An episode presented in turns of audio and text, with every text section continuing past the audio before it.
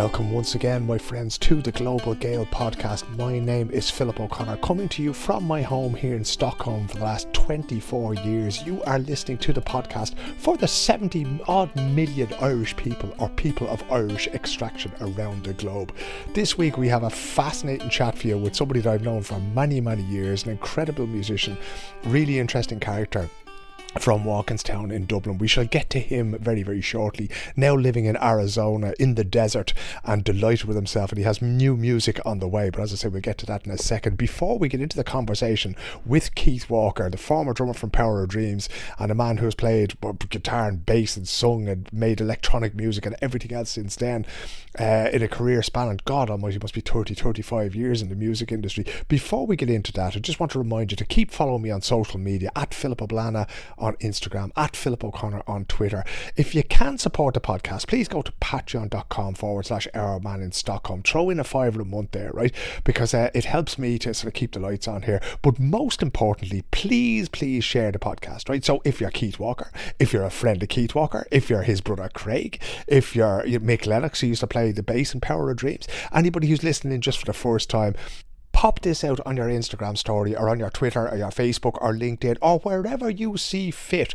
And uh, just tell people you are listening to it, you enjoyed the conversation, great crack with the two boys, etc., etc. Because the more people that you help me to reach, the quicker we will reach those 70 million Irish around the world. And they will all know the joys of having a podcast just for them, just for them, lads. Um, God almighty, I'm trying to remember the first time I met Keith Walker. It's one of the questions I asked him early in the interview as well. But I'd say he was probably about 14 or 15 years of age, playing in the Baggot Inn up on Baggot Street. It used to be a famous Irish music pub there in Dublin.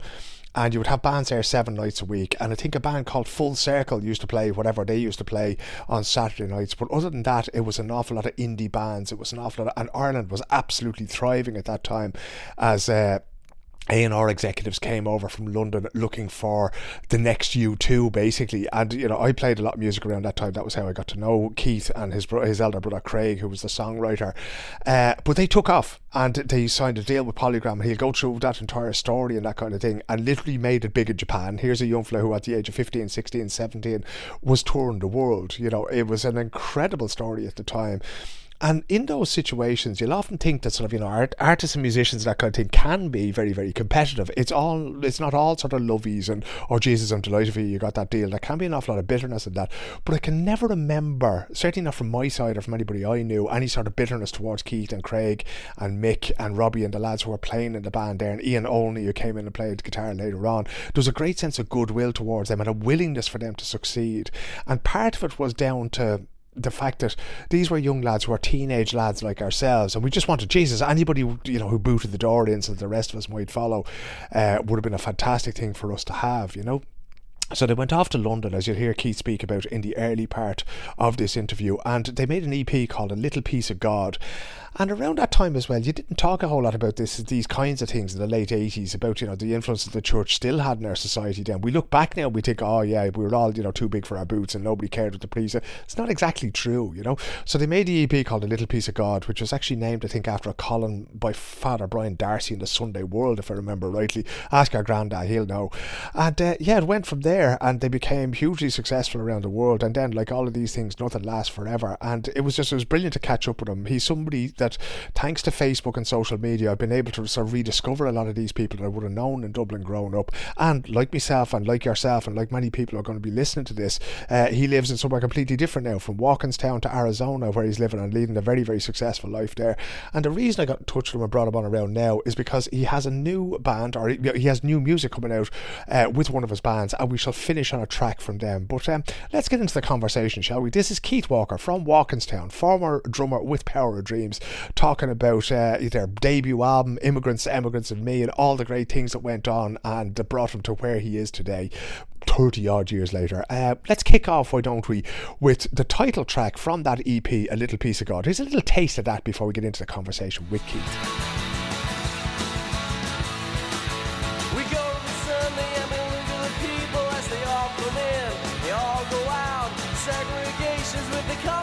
She said, faith is the key.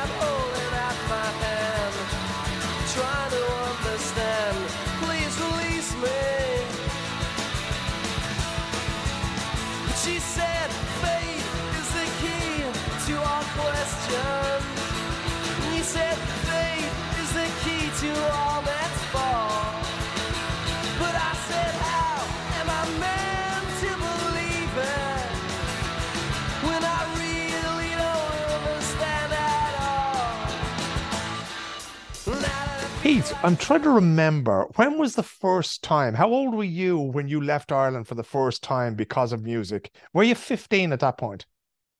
Uh, I would have been 15, yeah. Uh, summer of 1988, 88, 89.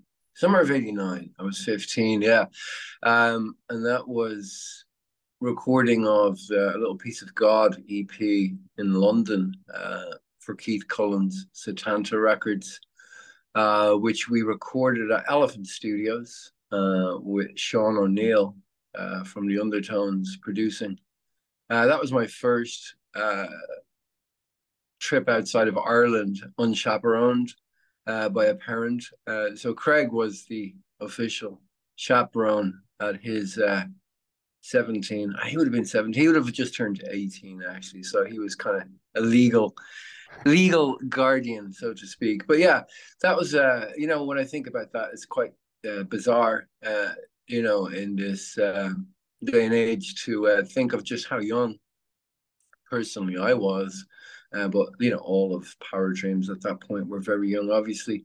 But 15 is a young age for sure, and to kind of be uh, heading off uh, to record in London was quite a thrill uh, for for myself.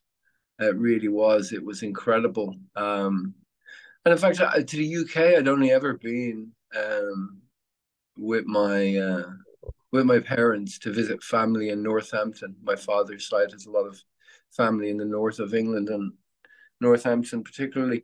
So I'd only ever been over with them as a child. Uh, I'd never been to London, uh, but when we did uh, arrive in Heathrow and took the tube it became uh, very apparent quickly just how uh, massive London was.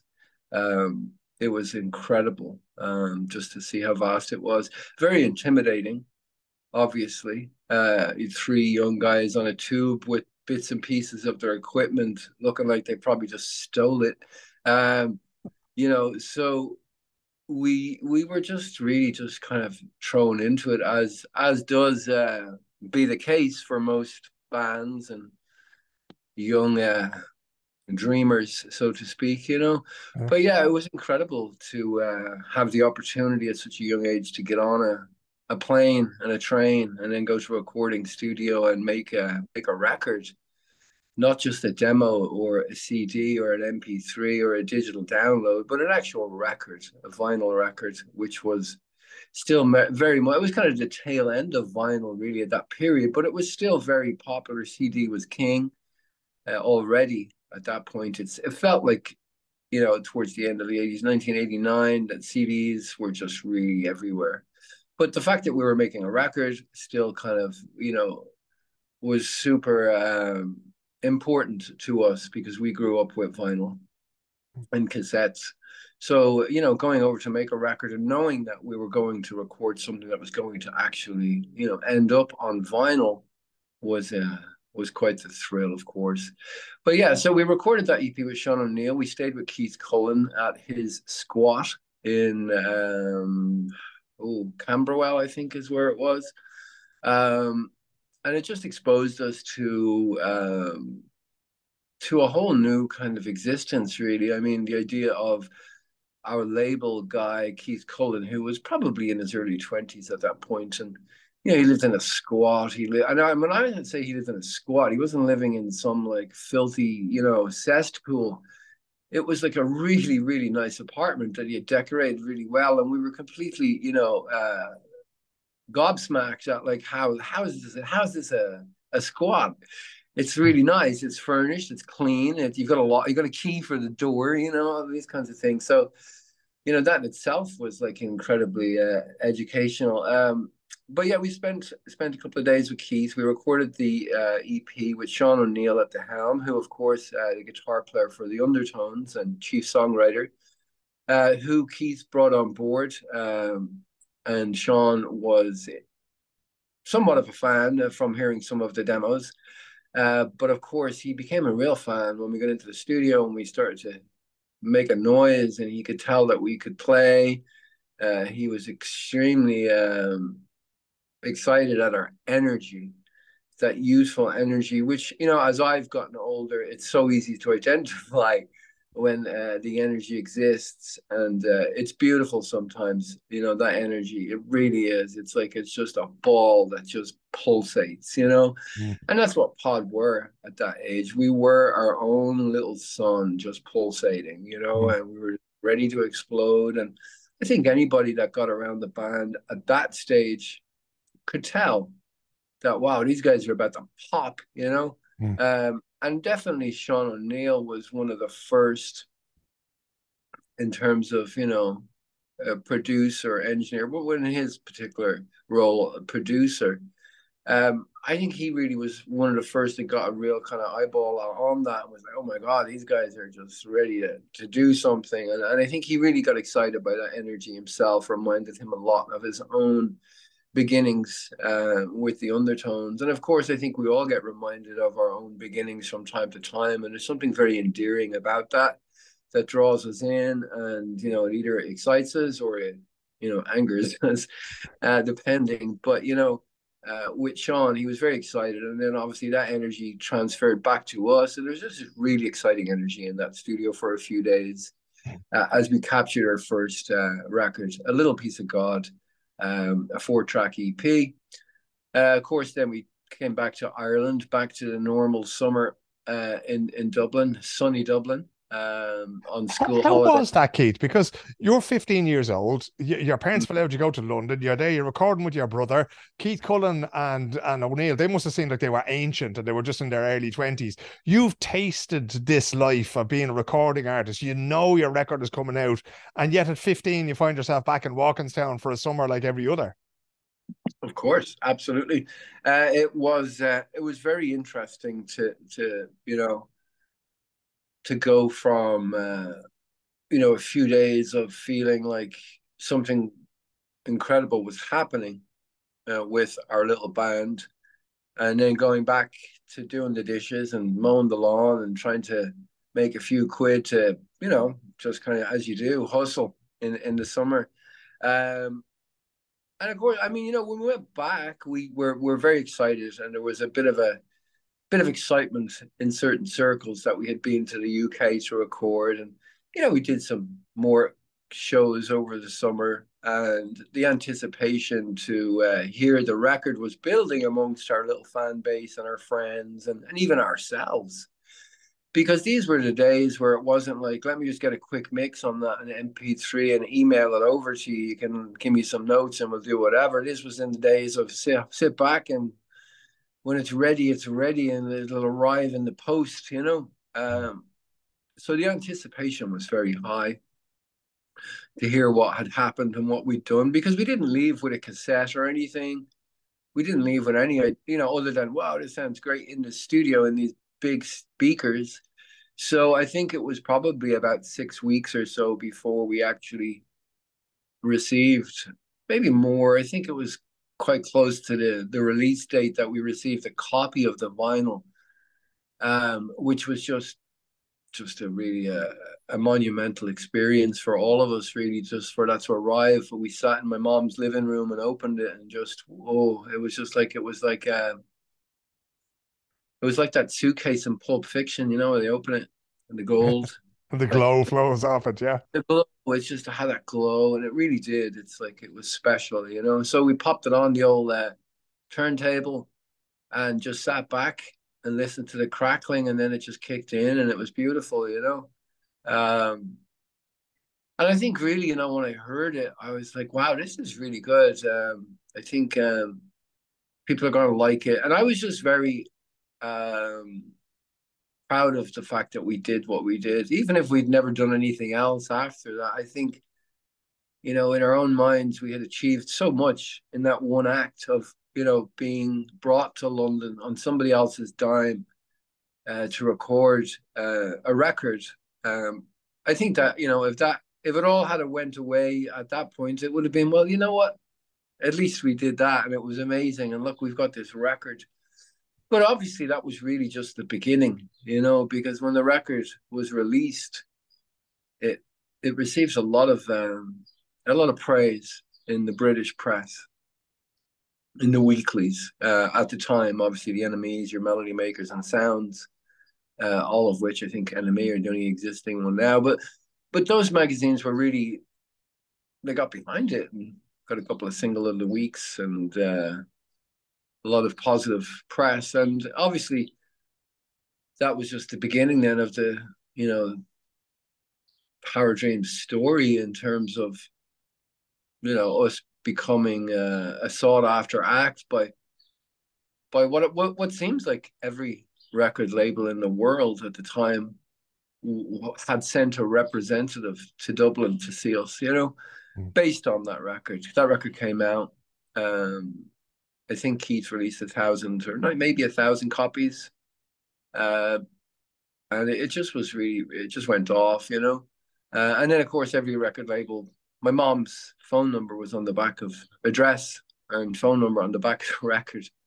So uh, everybody was calling my mother's house, um, record labels from all over the world, trying to get some kind of indication of how they can come to Dublin to meet us, to see us.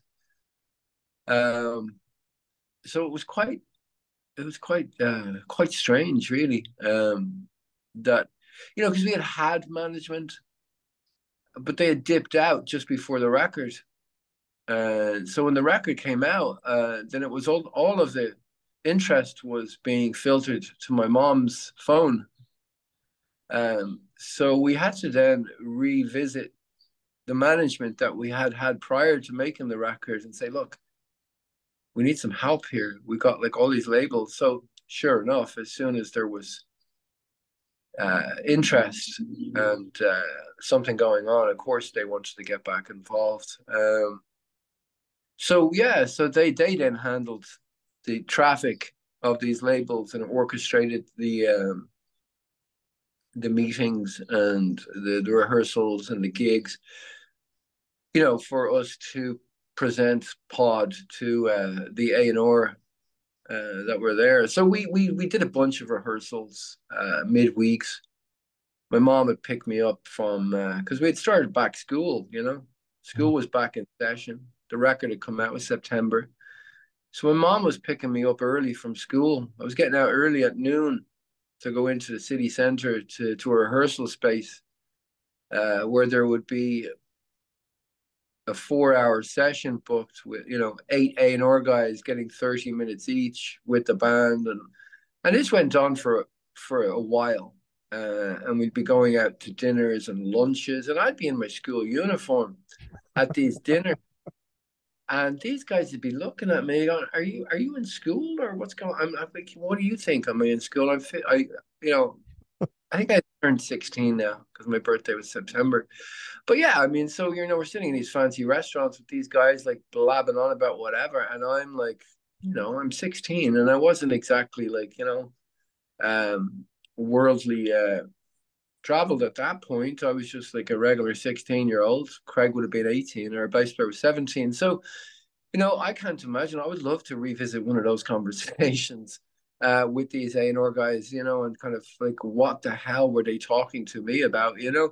Um, other than of course music, like you know what I mean, because that was our passion. So I mean, we weren't talking about world events, obviously, mm. uh, but I mean, you know, we were very much uh, a hot commodity for that period, mm. uh, and it was quite bizarre uh, the circumstances of you know being picked up from school. Mm. Uh, I hated school. So being picked up from school was a real treat to go into the city to play my drums and then to go to a nice lunch and then let's repeat that for a few weeks. And then um, and then the offers, solid offers start coming in and it, it be it became a it became a bit of a bidding war with a couple of a couple of the labels. And at the end of the day, uh, the label that Power Dreams went with was Polydor Records. No idea why that was. It wasn't anything to do with me. I had no idea really about record labels, and I don't think anybody did, to be honest with you. And if they tell you they did, they're full of shit, uh, because none of us did. Uh, we were just kind of like, you know, I don't know what Craig was. Well, Craig was the main songwriter, so his relationship with management and and the record labels changed very quickly. Right, it went from three of us to you know who's the songwriter where's the songwriter uh, and you know i mean i'd never really i think any of us ever really considered that that that was a thing you know? Mm. i mean not, not that that was a thing but that behavior would change considerably around the songwriter uh, versus the way it was prior. But anyhow. So was, was there a big shift keith in the power dynamic then? Because Craig is your brother. He's two years older than you. He's the lead singer. He plays guitar in the band. There's Mick Lennox, the bass player. And then you had Robbie Callan, who used to come in and, and play guitar as well. But Robbie was adamant that he wanted to be his own man. He didn't want to be part of the band, but he wanted to, to help you guys out. Did you find that all of a sudden, all these people who wanted meetings with you now just wanted to talk to Craig, that they weren't interested in what you had to say anymore? Well, I don't think they were ever interested in what I had to say. Um, That's harsh.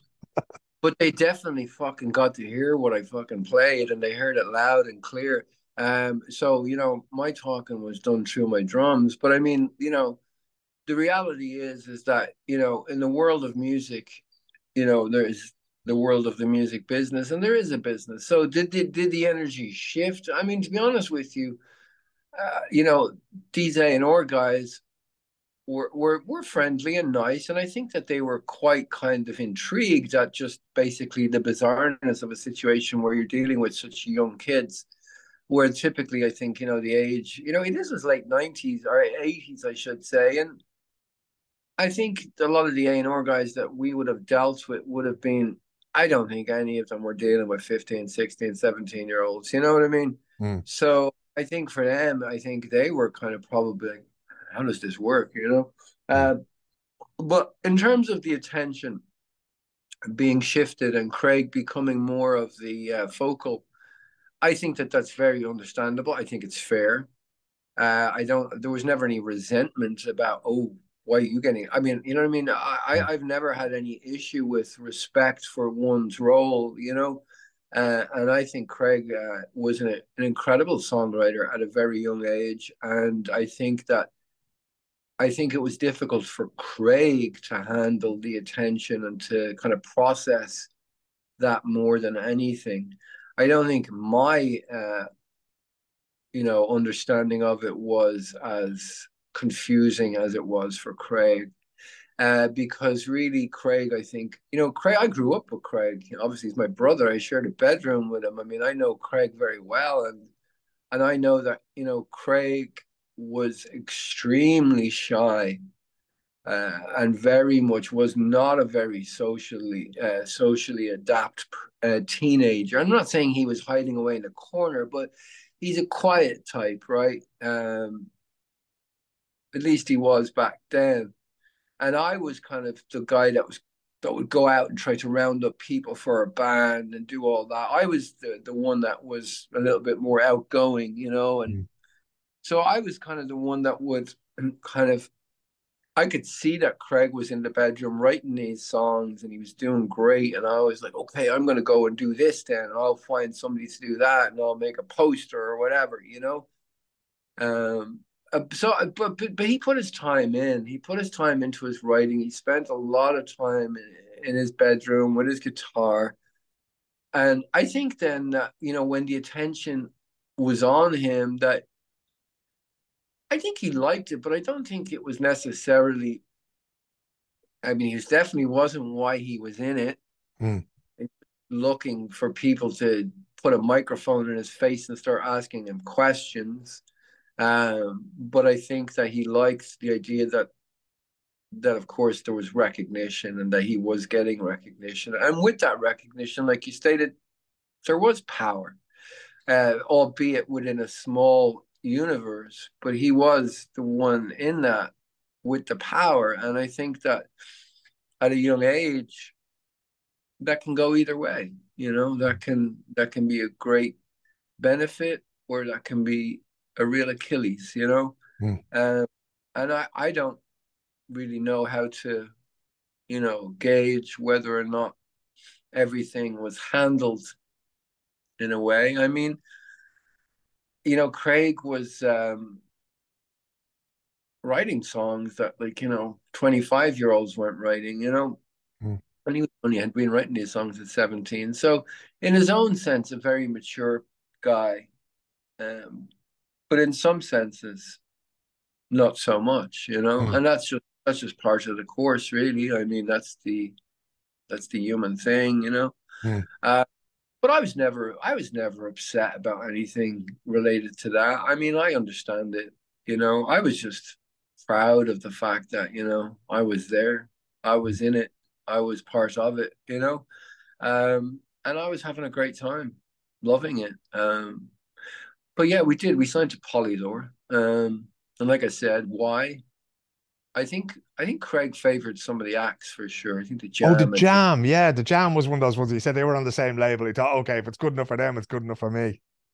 For sure, yeah, and I think you know that that makes sense. Yeah, I mean, you got to understand. Um, obviously, in that time, information wasn't really everywhere like it is now, so you couldn't just kind of access your phone and within ten minutes be like extremely well knowledge on uh, well versed on like you know record labels the do's and don'ts mm. you know it was really uh, we were hitting that ball blindly into the abyss you know uh, and uh, and I think that's what we did. But uh, so yeah, we signed with Polydor for the record side of things, and then we signed with CBS, uh, which subsequently became Sony, uh, for the publishing side of our um, deal. So, so yeah, by by December 89, it was all wrapped up in terms of the bidding war had ended, the craziness of rehearsals, the gigging, the endless meeting of like people that were just asking like redundant questions and it all come to an end and uh, we'd signed and um, it was beautiful.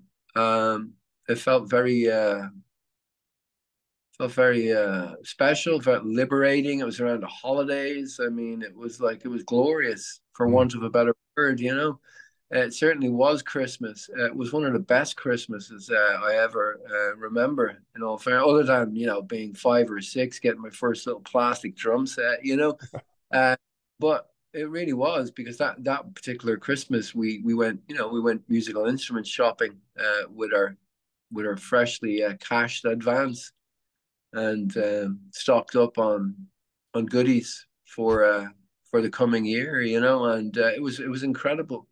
Um, but that was it. That was that was that kind of journey from, you know, my mom's garden shed to uh, to the underground, to the Baggot Inn, to McGonagles, all those, all those, you know, little micro journeys had brought us to this one one place where we were now like uh, an act that hmm. was uh, poised for the world stage and uh, all of that. So it was great. Um, and you know, back to your question of power shifting in bands, and it's a real thing, as we are aware. I don't think the general public perhaps are aware that you know within bands, the dynamics of power and uh, writing can can really affect uh, the longevity and the lifespan of bands, and it really does. And I think we see it time after time after time, where you know the greatest of bands implode uh, as a result of that, and can do. And I remember the first kind of uh, indication that that that's really a thing uh, was when we were uh, with. Uh, we had a meeting with Ossie Kilkenny, who was an accountant, mm Ireland, and he had notoriety as you know being U2's accountant and, and whatnot. So we went to meet with him, and he advised, you know, that you know the splits can be um, very important in in the future of the band, and how we choose to do that would certainly have a lasting effect uh, and he was right in a lot of ways. Um, but I never, like I said, and again, not to keep hashing it out, but yeah, I really believe that if you're writing songs and it's a craft and it's an art and it's a gift, and they don't just fall from the sky and they don't just, you know, you got to work at it. And it's, it's, you know, and if that's what you're doing, you're bringing that to the table, then you should be rewarded, you know? Mm. Um, because there's, I don't know, it, it's it's it can be a Pandora's box, right? That whole thing. Um, because obviously in a band environment, it's different to, let's say, a singer songwriter who has a collection of songs, gets a deal, and then drafts in musicians to play the them songs. And that's a more calculated format of doing it. Nobody is misunderstanding the guidelines and how mm. it works. Very clear. But then you have a band who have been hustling and bustling for a couple of years to get everybody feels like they're shoveling the same shit day in, day out. But then along comes, you know, a record label and has a big check, and it's like, this is for you, this is for you, and this big one's for you. So, I mean, I don't know. I mean, how does how how does anybody deal with that? Do they, is there disgruntledness between some people because of that? Possibly, perhaps. Nobody is um, required to uh, stick around, you know. Mm. Um, I, but again, like I say, you know, it's all about diplomacy at that point. I think you know what I mean, relationships and whatnot. I think at the end of the day, if you understand your role and if you understand what you're bringing and you, and if you're getting rewarded for what you're doing on a personal and a monetary level, then then everything is golden, you know. Mm. But everybody's different, and everybody has a different take on what they feel is fair and unfair. Mm. For me, the whole pod thing was great. Mm. You know, I, I never, I, I, I was compensated for what I did, you know, and uh, what I brought to Pod was was valued.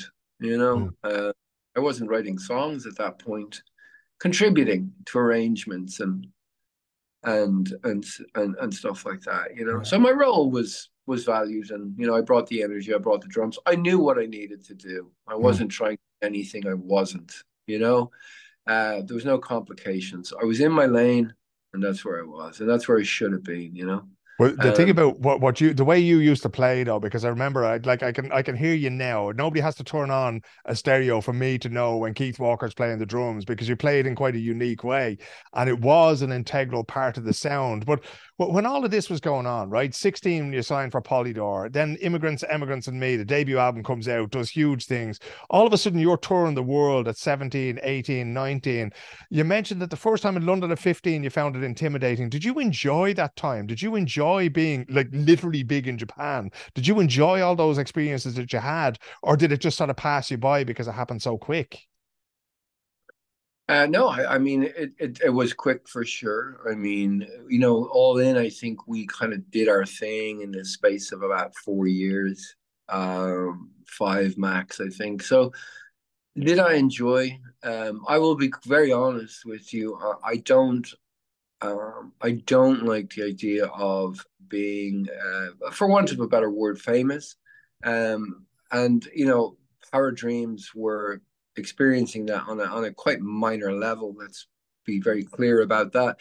But when we did go to certain markets, such as Japan, the bands were huge. Hmm. Um, so there was a little bit more of uh, a kind of sense of what that would look like um, to be famous. You know, to be sought after for people to chase you around around literally arrive at an airport three four hundred girls and with, with signs and that kind of thing. I don't like that at all. Uh, I, I i think um, i was never comfortable with it. Uh, i'm not comfortable with people approaching me talking to me about music uh, about my music. As much as i appreciate and respect it you know i'm not i'm not super i'm not the guy I don't know what it is. I'm a people person for sure. I just don't really. I'm just not comfortable with that. Mm. I, wasn't comfortable with that, I should say. Um, and that was like anywhere I would go, I would people, you know, with looking for signed records or asking questions. I don't know. It was never about that for me. I mean, I was never interested in people knowing and you know what I mean? Uh, some people are really like, "Oh, look at me, let's go rock and roll," you know. Uh, it wasn't really like that for me, and it never has been. It it was always about just wanting to play music. Now, of course, getting to travel and experience all of the things is incredible. Um, but yeah, I'm not a fan of being like you know approached mm. like that. Uh, it... and I, people can take that whatever you know. Sometimes that can be perceived as being rude. Um, but you know, I don't know. I think we all handle those things the way we handle them, and I'm still quite like that as a person. Mm. You know, if I walk into a room or whatever where I don't know anybody, I'm I'm not the guy, right? I'm not the guy in the middle now, all of a sudden pouring champagne for everybody. I'm just not that guy. Mm. Uh, I am a, you know, I'm I'm a more of a, you know, I'll talk to you all day if if if if I like you, you know. Yeah. Um, I don't, you know, it's I don't want that to come across as like you know, oh, I'm pick and choosy about who I want to talk to, but but you know that whole idea of like you know um, of being popular in like you know far flung places when you you know first in Japan was um it was bizarre right because again a time when you can't gauge uh anything because the internet didn't exist right so we didn't really know what to expect or anticipate so you know yeah it was wild it was bizarre it was cool but not something that turned me on in any way, shape, or form. No. Mm-hmm. When when that sort of four year whirlwind period, you know, a little piece of God, immigrants, emigrants, and me. You made other records. You, as I say, you toured the world many times over, played some huge gigs.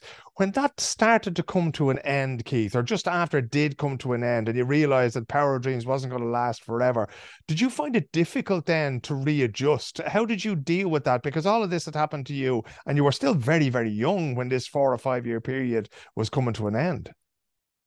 Pretty much, yeah. I um yeah, I was like still in my twenties, really, as we were approaching. I was like, you know, 2021. I think pods were done by the time I was 21, 22. Um, it was disappointing. Uh, it was disappointing um, that we didn't quite achieve what really so many anticipated, and even ourselves and myself, because I'm quite a competitive person. I always have been, um, and I really, I really believed after immigrants, after I heard immigrants for the first time, the final mixes, I was in, I was really, I was really blown away by what we had done, and I really thought anything was possible for this band at that point. Then, you know. Um, and it was begin it was really beginning to do that for immigrants, you know. There was no hit single on immigrants. Um, and that really is what we're looking at is that there wasn't a breakout single. There was great media attention, accolades all over the world, a really well received album. But there wasn't a hit single, right? And a hit single means everything in the world of music um, because a hit single lasts forever, over to a degree. Mm. Um, and you know, with Power of Dreams, we didn't have that one that just set the world on fire. You know, um, and I don't know why that was. I have my personal, you know, kind of ideas. The wrong single, you know, kind of basically, we didn't release the one single, in my opinion if we had released uh, the single "Stay" as our first single, I think the trajectory of the band would have been very different. Um, but again, you know, I mean, what are you going to do? I mean, we know all, I know all of this now, but you know, at the time, yeah, you know. But anyway, uh, so there wasn't a hit single, right? But there was a great record. There was a lot of touring. The band had become popular. So, you know, at that point, you're like, okay, so what's next? Um, and then, of course, record company shifts. You know, people get moved around. People that signed you are no longer there. This, that, and the other. The world changes very quickly. Uh, taste changes very quickly. All of the things combined are coming up. Grunge is now what everybody's into. Nirvana. I remember we were making our second album, and I was recording the drums in Bath, at Mole's uh, studio. And Nevermind came out went down to Tower Records and we bought the album and we brought it back and we put it on the speakers in in the studio and it just fucking destroyed my brain.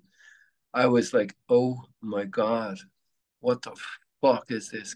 I mean, I'm sorry for my swearing, but I, it was just overwhelming that record, just how incredible it was. And I was like, I remember we were making to have a common sense, and I was in the middle of my drum uh, drumming um, parts, and and I, and I just I, I just kind of said to myself, I was like, I don't know what we're doing here. I don't know what what we're making this record for, uh, because this is the record of now. This is the sound of of of of the world right now. This is the sound of the youth of this of this world. This is the sound that the kids are fucking in love with and i get it. I'm in love with it you know um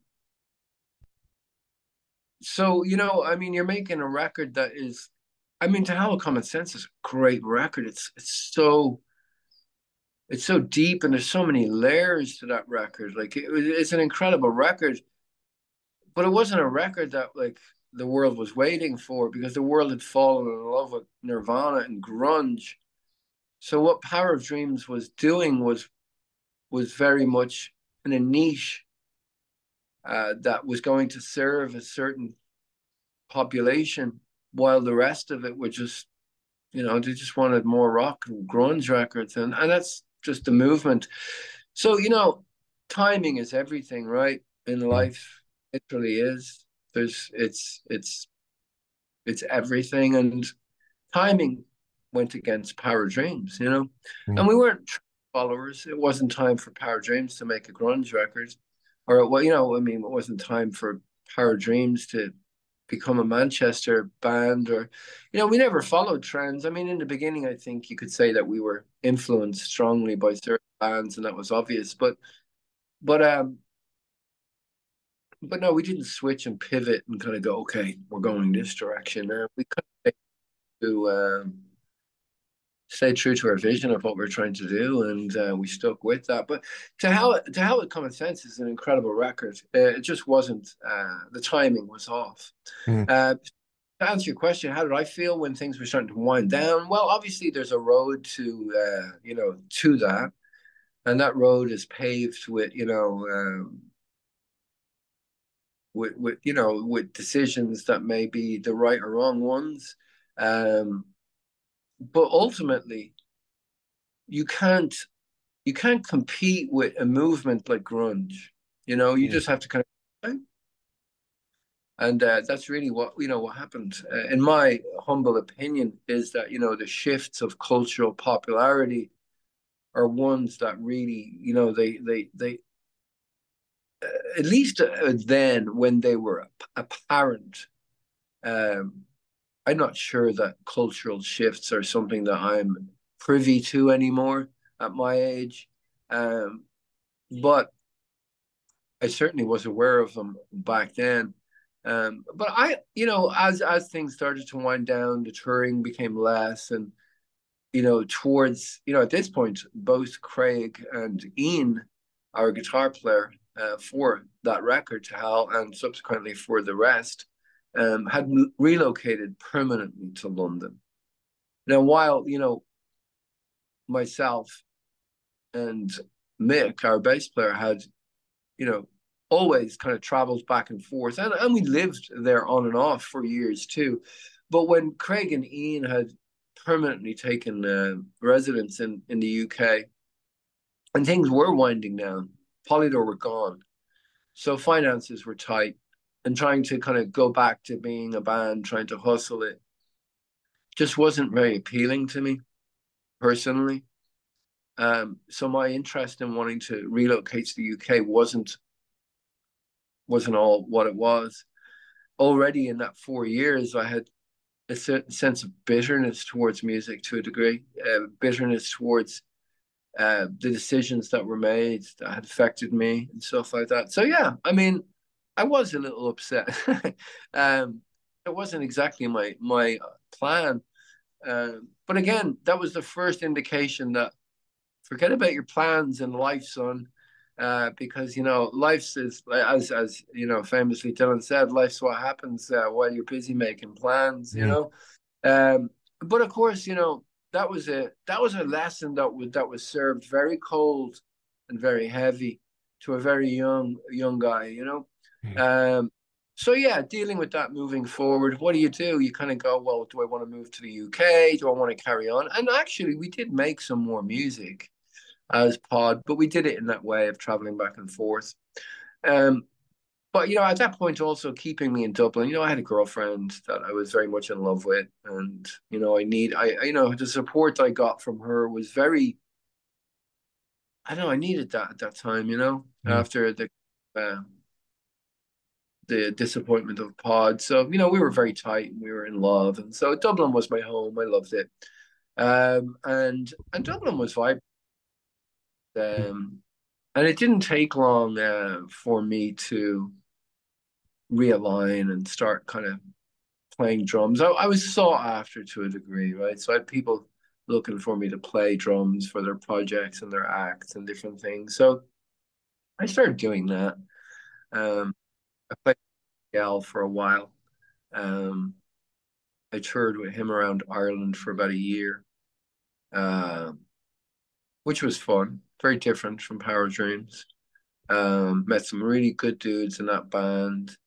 Um, and um, and I, you know, I, I stuck around and and I, I did some really cool stuff. And then I joined up with uh, my good friend and Power Dreams guitarist Robbie Callan, uh, rest his soul.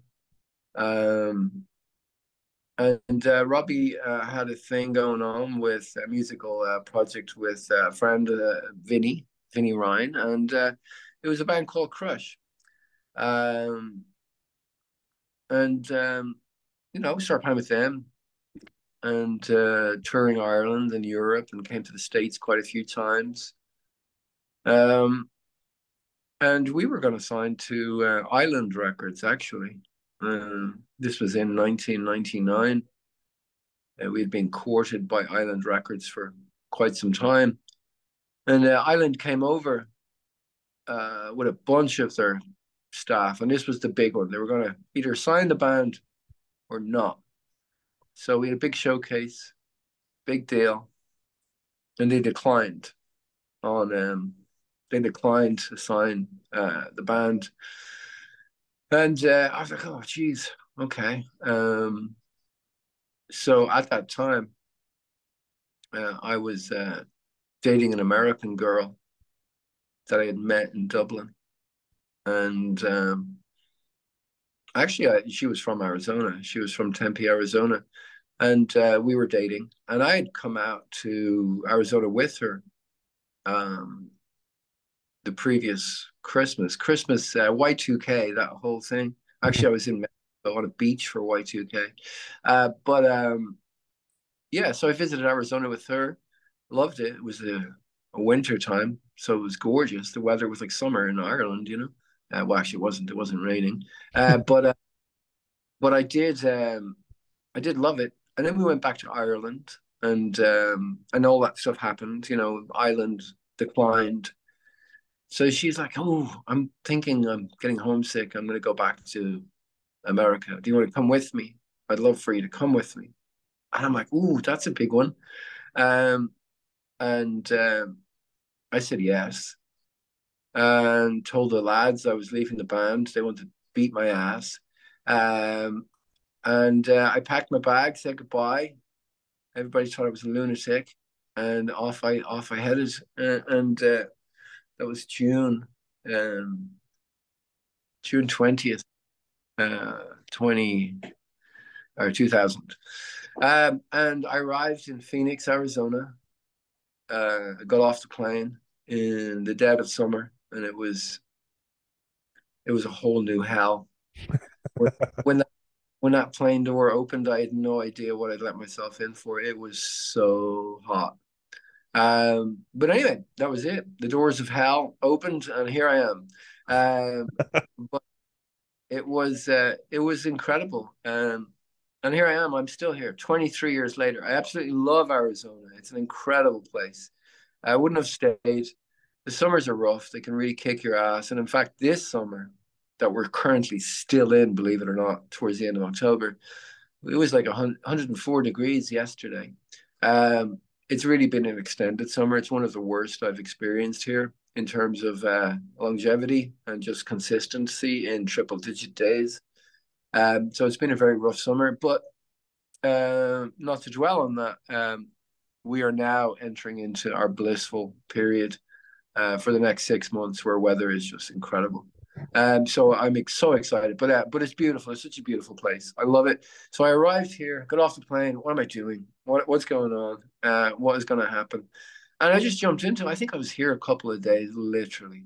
I was here two or three days. Somebody had given me a phone number in Dublin. I had met somebody in Texas at the South by Southwest. Give this guy a call. So I call this guy, and before I know it, like two days later, I'm in a rehearsal studio with a, with a band, and um, and that was a young artist called Emily Iron who had a record deal, and um, that was it. You know, I met a couple of musicians, and before it, I'm in two bands, and blah blah blah blah blah blah. You know, and uh, and I, you know, I mean, music is that. It is the great, you know, connector it's incredible. Like it really is the most incredible entity like ever in that regard.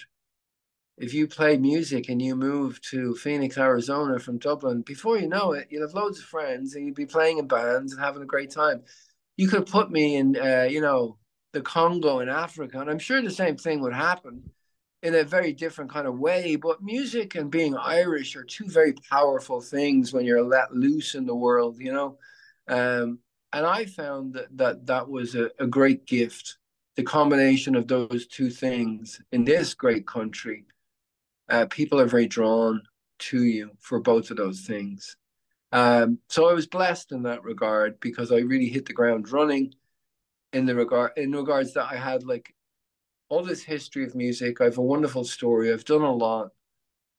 I'm Irish, which doesn't hurt, and and and here we go you know so that was the beginning of my kind of and how i got here essentially speaking you know so yeah so you know with my girlfriend at the time we subsequently married um and um here we are in um arizona together this young married couple.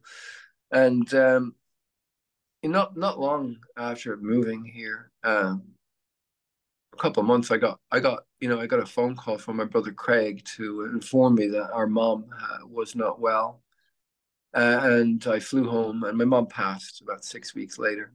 Um, so that was um, that was huge. Um, that was a very uh, difficult time. So I went back to Dublin and uh, stayed for a couple of weeks after. and I helped out with what I could, and and then I came back, and um, and when I came back is when we got married a little bit after, you know. Um, so you know things changed. Like I, that particular period of my life was very uh, significant with a lot of changes. I left my home country. I got married. My mom passed. I mean, it was there was a lot of change, you know. Right. Um, and uh, I was playing music. I was recording, putting out music with various artists as a drummer, you know. And at the same time, I had, I'd always been interested in synthesizers, and and even before I'd left Ireland, I had been been working on electronic music. Um, I had like a a little small MIDI studio uh, in Ireland, very basic at the time. This is like you know late 90s kind of stuff with Cubase and trying to make this stuff work was part of the art. Um, but I was very interested in it. I'd been playing around with music and tinkering around. So when I moved here, um, I got a guitar. I got a, an acoustic guitar, a left-handed one because I'm left-handed, and I'd always tried to play right-handed guitars, which was ridiculous. Um, I got a synthesizer, a couple of different things, and uh, and and I just work on music myself, you know. Um, while playing music as well, I, I joined um, another band. I joined like a a street punk band uh, that played kind of rancid, you know, the band Rancid kind of stuff, really like gutter punk, street punk, you know.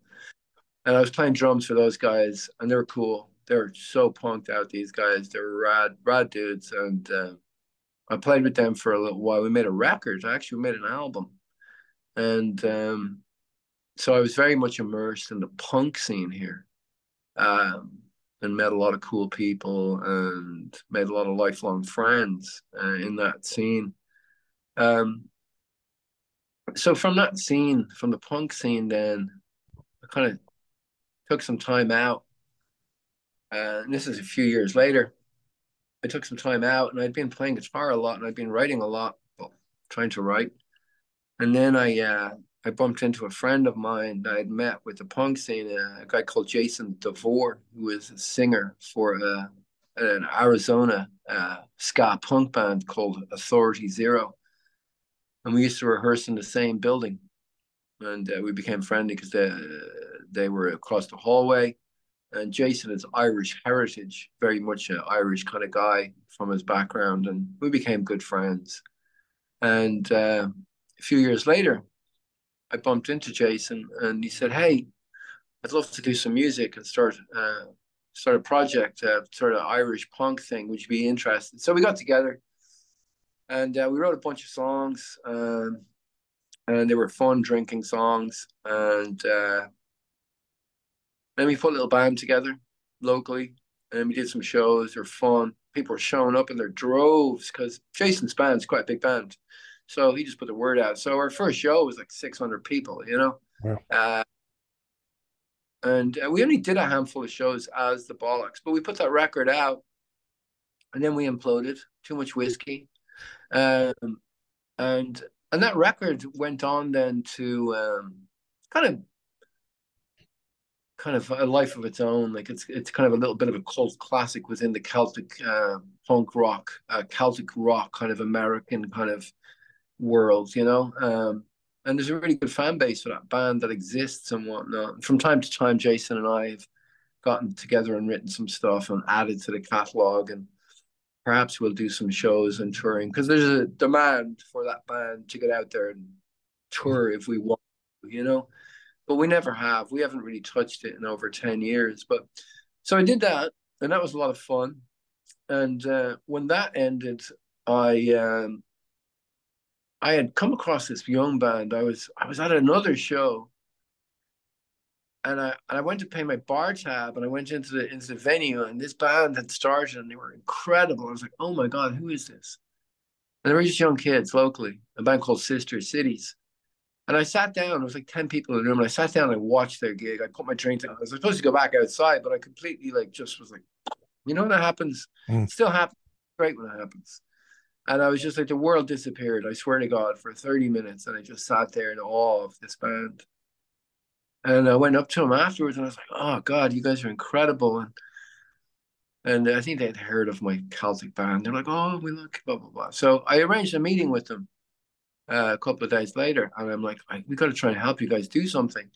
So I got involved with those guys on a managerial level, trying to kind of guide them a little bit, purely out of the fact that I thought they were incredible. I have no other reason just like people have to hear this band.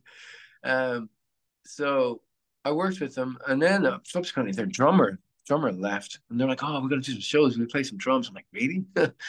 um, so I did. I played drums with them for a while. It was fun, and I recorded with them, and um, oh, it did wonders for my drumming, though. You know, because it was different, and and I love that. I love putting myself into a different kind of place drumming wise and challenging myself to not use my snare drum.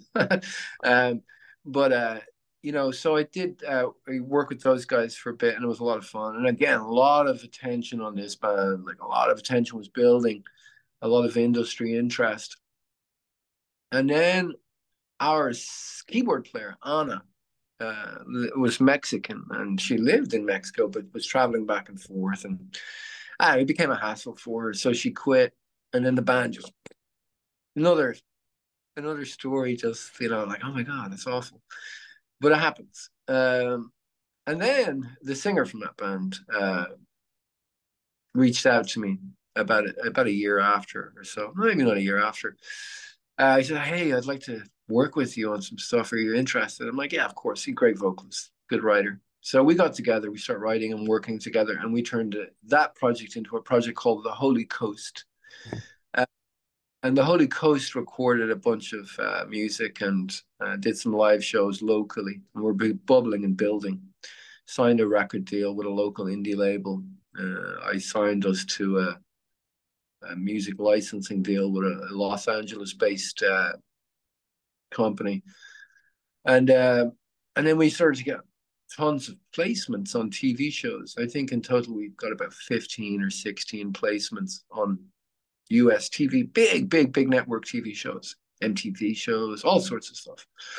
Um, but that band, the singer just decided he didn't want to be in a band anymore. As everything happening, decided he didn't want to be in a band, uh, and he quit.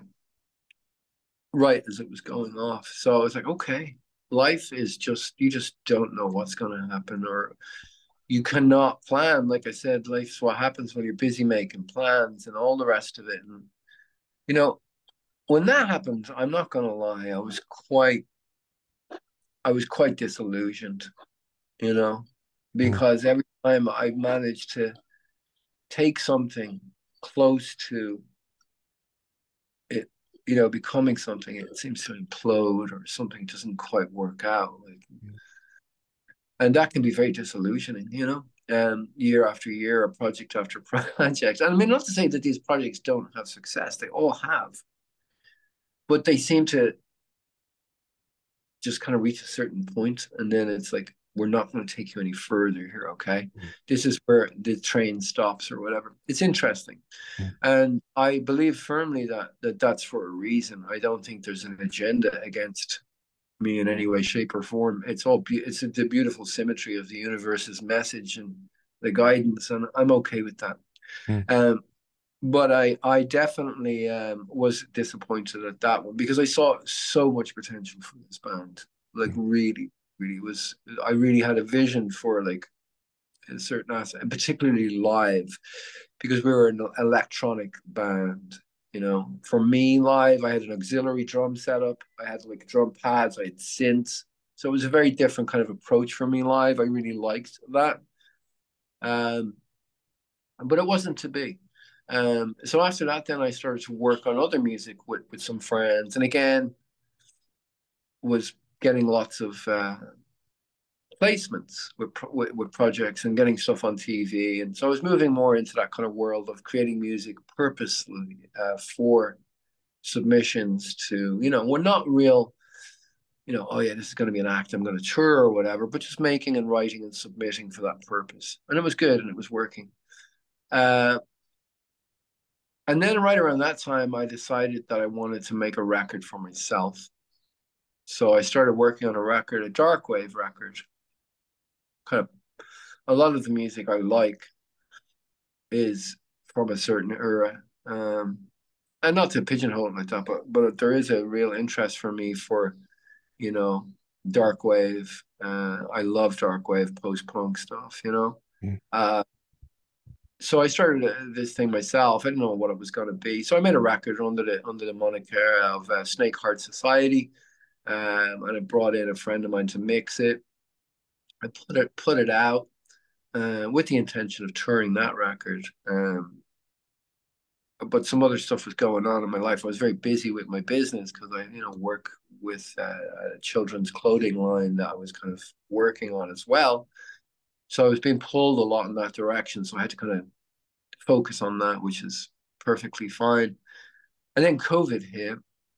So a lot of things just changed really musically and stuff in terms of plans and different things. So so um, you know, COVID hit, and then I was very much immersed in my work with my business. So music was kind of, you know, on the back burner and not back burner, but it wasn't my main focus. Um, and that's the way it had been for for for quite a time um, over the past couple of years as we re-entered into normal after the couple of years of COVID. Um, so really, only in the past, you know, when when COVID kind of started to you know go away, um, I had I had been writing a lot of music over COVID at home uh, in my own small studio that I have. Um, and then I was like, I need to find some vocalists that I want to work with that I can be more background on this and kind of write and kind of help promote and use my knowledge to kind of help propel. So I I ended up uh, meeting uh, this girl Bex, uh, Rebecca Murtos, goes by Bex, but she's um, from Arizona, but she's based in Los Angeles. But she was at the time when I met her uh, via friend. I, I, met her online via friends, um, and um, she was um, looking to get involved in something musically too. So, so her and I um, started to work on a project. It's called Bex, B E X X. So we've put a couple of singles out. She is actually a, an NYC film student, uh, uh, graduate, and actually is uh, a film school lecturer in Los Angeles. So she's making all these really great videos. We have like four videos that are currently in production right now uh, for our music. So we have a stack of music that we've recorded this year. Um, so we're kind of filtering through that in various stages. So we have a bunch of singles that are going to come out with videos over the course of the next 12 months. So we've been kind of stacking that stuff. It's really fun. Um, uh, we work really well together. Uh, we write really well together. And some of the music that we've done recently is really, really great. I'm really proud of it. It sounds amazing. It's big uh, and some of it's just fun. Uh, yeah, so so I've really enjoyed working with her. It's been a really nice process, and and how we've been working has been real nice. Kind of I work on the basis of what we're doing, or we'll, we'll write actually acoustic guitar. We'll get together, we'll write, and then I'll demo it, and then we'll take it to my friend's bigger professional studio, and we'll we'll, we'll work it there. You know, so we have a nice process with that. So yeah, we've a bunch of stuff in the works. And then recently, I have revisited Snake Heart Society uh, because it kind of didn't really kind of pop off because it fizzled out because of COVID and, and other things. So, so I thought like it would be good to revisit. So I just recently put out a single, um, and with Snake Heart Society, it's predominantly myself, um, with you know somebody else. I don't mix the records, um, but I do record them and play everything on them and produce them and all that. But I do have somebody else mix them, you know. So that's what this latest one is. It just came out last Friday. Um, and I'm really excited about this one because it's got it's got a real cinematic feel for me and I like that because I like that world and I want to be in more in that world uh soundscape wise um so yeah, I'm kind of leaning into that more as we move forward. So yeah, working with other artists is something that's very appealing to me uh, at this time. We're going to play out with that new single from Snake Heart Society very shortly. But just one last question, right? Probably more than coming up on 35 years, if not more than 35 years, since you first started playing drums in your mom's garden shed with your brother. Uh, any amount of record deals, any amount of different bands and projects. Can you ever see a time when you don't make new music, Keith? Um, to be honest with you, I don't. You know, um, and I don't honestly make music for anybody other than myself, and that's the truth because it's not like I have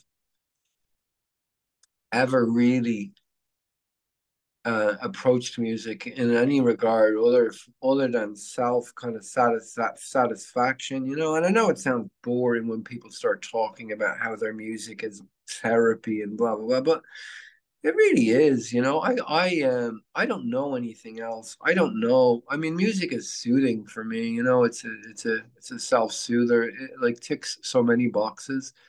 Um but just the sheer act of creation is is something that has has always been around my uh, my world, you know. So no, I don't ever want to stop creating music until until it's not an option, really. You know, I mean, I look at I look at the acts, the monster acts that still exist, like you know, obviously U2 with you know still still in the still one of the biggest acts in the world, whether we like him or not. Um, and you know, of course, you know the Rolling Stones. I mean, these are extreme cases, of course, right? But I don't think that Mick Jagger is getting up in the morning and saying, you know, I want to make music so I can impress everybody. I'm sure you know that the joy of creation is still at the at the center of Mick Jagger's world, you know, and Keith Richards, and these guys are eighty years of age, right? So I don't, I, I don't know. I mean, there's lifers, right, and then there's no. I mean, I know guys in bands that no longer do that, you know. They got over it or whatever. I don't know what that is. I don't understand that mentality of stopping. It, you know, I'm not I don't have like a thousand people at my door looking for new music right now, going quick, quick, we need your music. It's not like that. So I don't make it for that reason, you know what I mean? But I, I don't understand how I understand life throws situations at people and they have to go, look, I can't do that anymore. I gotta focus on my family. I have and I get that, I totally do.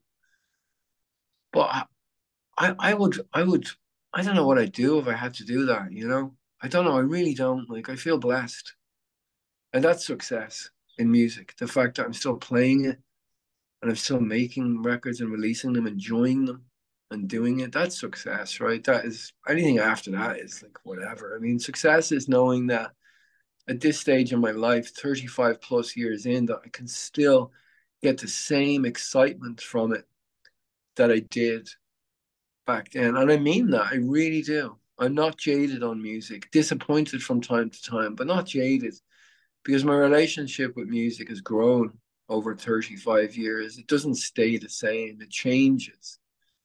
And, you know, you come back to the sweet spots and, you know, all of that. So, no, I would never, ever consider I've had enough. I don't know what that means. Um, had enough of what? You know what I mean? I mean, how can you ever get enough of something that you love, you know? Long may it continue, Keith. Thanks so much for talking to me. Thanks, Phil. Appreciate it. Great catch up. There you go. That was indeed the wonderful Keith Walker joining me all the way from Arizona, where he's been living for many, many years now. Uh, a fantastically talented musician and just a great bloke all around. And God Almighty, I can't wait to get back to the west coast of America and see if I can catch up with him in person at some point. Because as you can tell from the length of that conversation, there's still an awful lot that we have to talk about. Let us play out, ladies and gentlemen, with uh, a tune from Snake Heart Society, his latest single. It's called Nobody Knows. We're going to play a little bit of that now. Please go ahead, subscribe subscribe on YouTube and on uh, Spotify, anywhere you find Snake Heart Society, please pick them up. You might find them on Bandcamp. You can probably buy it on iTunes or Apple Music or whatever it's called these days. So uh, support your local artists, support your local Irish artists, boys and girls, because uh, that's what they need. 70 million of us around the globe. Surely we can throw in a few bob and uh, keep artists like him and podcasts like this one going. There will be another podcast coming up next week. I shall say nothing about it because we've been here too long already. Hope you enjoyed it. Back again next week with another another episode of the Global Gael podcast. Take care of yourselves, take care of one another, and I shall talk to you then. Good luck.